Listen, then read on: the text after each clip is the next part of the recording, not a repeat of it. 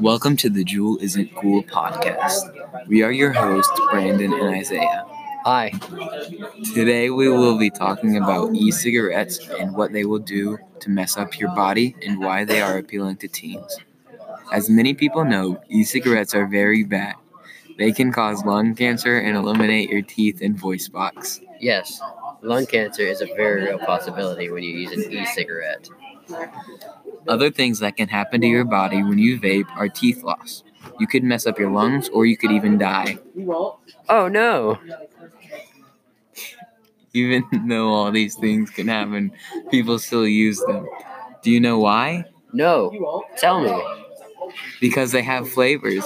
A company named Juul has flavors like bubblegum, cherry, watermelon, blueberry, blue raspberry, and mint. Now, all these flavors may sound appealing. They're there just to draw teens to this very dangerous product, masking the real danger of it with a seamlessly, seemingly innocent flavor. Exactly. These companies really are evil in marketing to teens.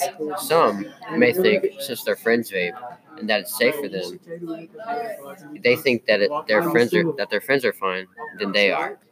But the danger is hidden and can sneak up on you when you least expect it.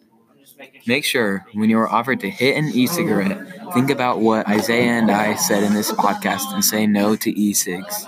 That's right, because they can harm you for the worse and not the better. Yes. Thank you for listening to Juul Isn't Cool podcast. See you next week. Bye, everyone.